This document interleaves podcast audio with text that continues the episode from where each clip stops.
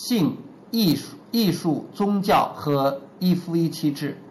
提问者说：“我想延续杰瑞刚才说过的事情。他提到，因为宗教或性的因素造成精神错乱而住进精神病院的人。我是个艺术家，我也听别人说过，所有伟大的艺术都来自于性、性爱和宗教的启发。在刚才对于性的讨论过程中，就我看来，终极的关系完美的融合了创意和性的能量。因此。”谈到和性有关的选择，不论社会大众的观点如何，我都觉得这股融合的能量在单一伴侣时更加强烈且愉快。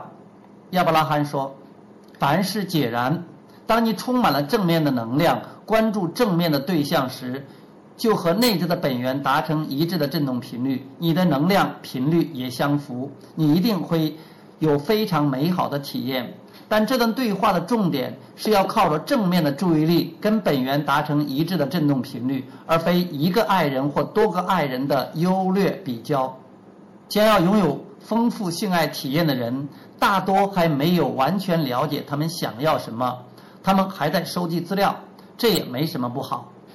提问者又说，在我心中，我会我我会用生命的伴侣来取代夫妻这个说法，以表达我所追求的目标。亚伯拉罕说：“生命的伴侣就在此时此刻。”这个想法很不错，但是由于生活中大大小小的事情一定会让你更清楚你想要什么，你一定会发射出新的愿望。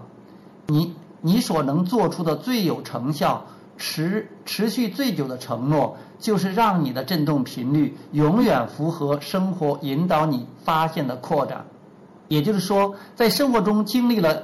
一切的体验，包括那个让你陷入爱情、和你住在一起或跟你结婚的人，你仍会不断发射出想要改进的愿望。你那无形的本源能量会接收到每一个愿望，将其融入成为你本来的面目的振动实相。想要跟上扩展的意念，就是通往快乐的途径。当然。能一直跟内在本源保持一致振动频率的人，就能不断从伴侣身上引发出和谐与爱。所以我们并不是说你不应该或不能和另一个人终身维持美好的关系，而是说有形的你和无形的你之间的关系必须摆在第一位，然后其次的关系才能令你觉得满足。很多担心失去爱的人步入婚姻，誓言至死不渝，想要保护自己，不要碰到不想要的东西。那跟我们这里说的恰好相反。